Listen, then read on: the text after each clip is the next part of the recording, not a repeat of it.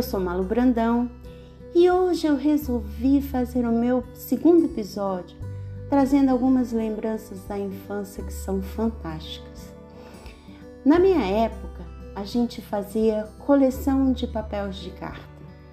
A gente tinha vários álbuns e às vezes até para trocar essas figurinhas, trocar esses papéis, tinha uns que eram mais raros, que a gente tinha que negociar três por um, dois por um, e outros a gente ia trocando. E quando eu vim morar em Brasília, eu realmente no início não tive muitos amigos, mas tinham pessoas que eu amava muito que eu deixei no Rio de Janeiro. E o que, que eu fazia? Mandava cartas, escrevia cartas. Tinha canetinha de todas as cores, canetinha com cheiro, colocava perfume, colocava adesivo e tudo isso era muito gostoso e receber a carta. Nossa, que delícia! Ficar esperando o carteiro chegar com o coração palpitando para saber as notícias do que estava acontecendo com as pessoas. E nesse processo, eu resolvi fazer uma carta para Frida Kahlo. Eu comecei a pensar na diferença, no estranhamento que a gente tem com o diferente. Então eu escrevi uma carta para ela e essa carta eu vou falar para vocês agora. Uma carta Frida Kahlo. No dia 7 de julho de 1907, Madalena Carmen Frieda Carlo Calderon faria 115 anos. Mas infelizmente só pôde viver entre nós por 47 anos.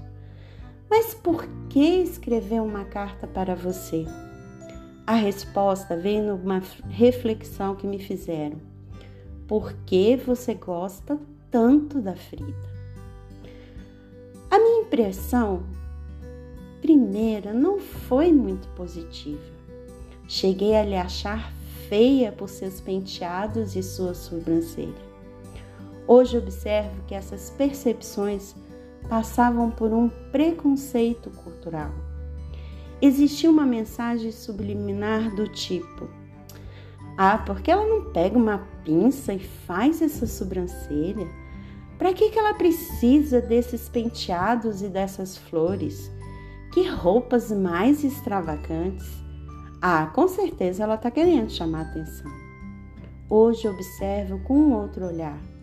Você era o que você queria ser mostrando sua característica como marca nesse mundo. O diferente sempre nos causa estranhamento. Você fincou o seu cajado com uma característica sua.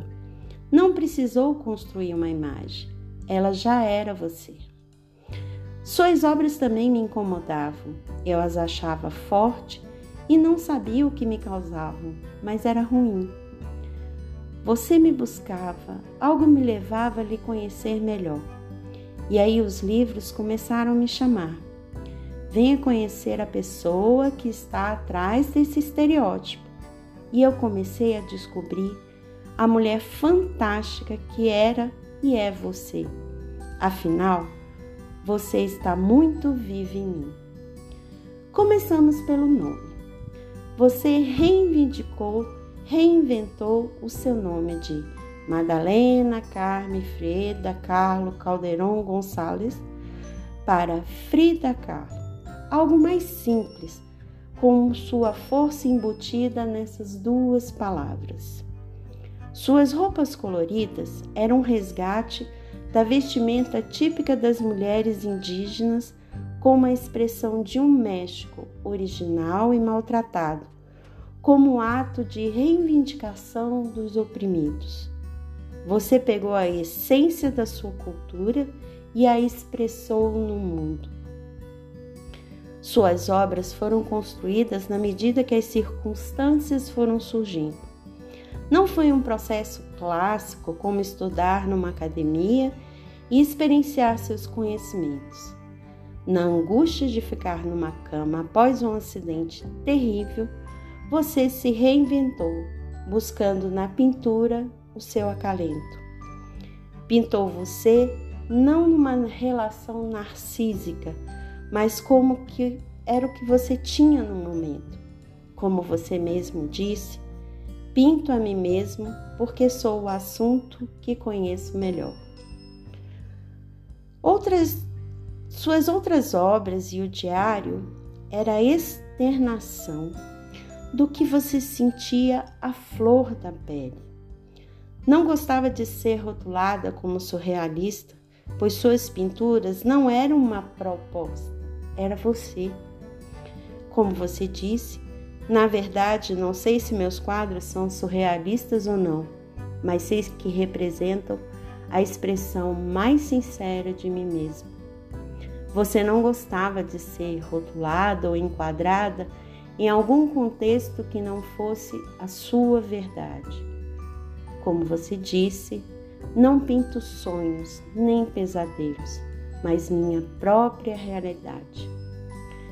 Nessa fala, sinto que sempre amei você, desde que nasceu, desde antes, quando sua vida foi concebida e às vezes sinto que você nasceu para mim.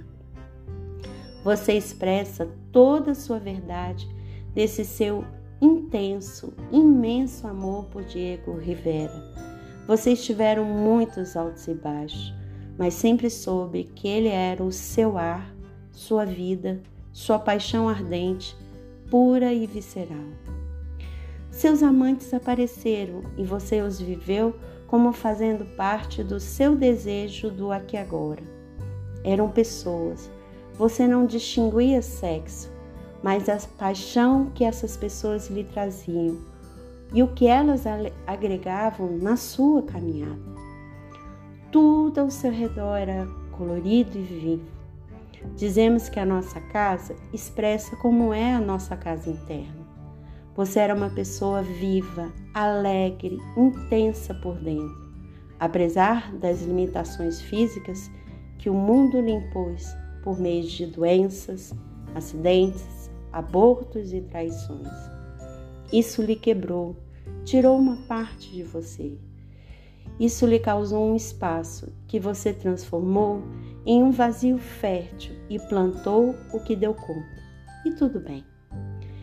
Em determinadas situações, nos cobramos além do que é possível naquele momento.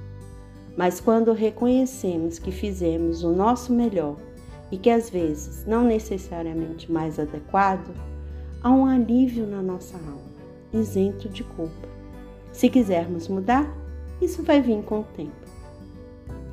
Você tinha muita preocupação com o outro e como o mundo estava funcionando politicamente. Você era uma mulher ativa que não tinha receio de se posicionar no que acreditava e desejava para as pessoas e para a sua realidade. Achava que precisávamos ir à luta e, isso é necessário se quisermos transformar o nosso lugar no universo. Hoje eu gostaria de agradecer a sua vida e a sua obra pois elas me ajudaram a reconectar com a minha vida e a minha obra, principalmente o que eu quero fazer na minha vida. Qual a marca que eu quero deixar no mundo? Aonde eu quero fincar meu cajado? Talvez até ser reconhecida como: Ah, a Malu Brandão? Ah, sim. Você foi uma mulher feliz que se realizou apesar dos obstáculos e o que acreditou que queria fazer no mundo. Você recriou os desafios, parou para respirar alguns momentos, mas nunca deixou de ir atrás dos seus sonhos.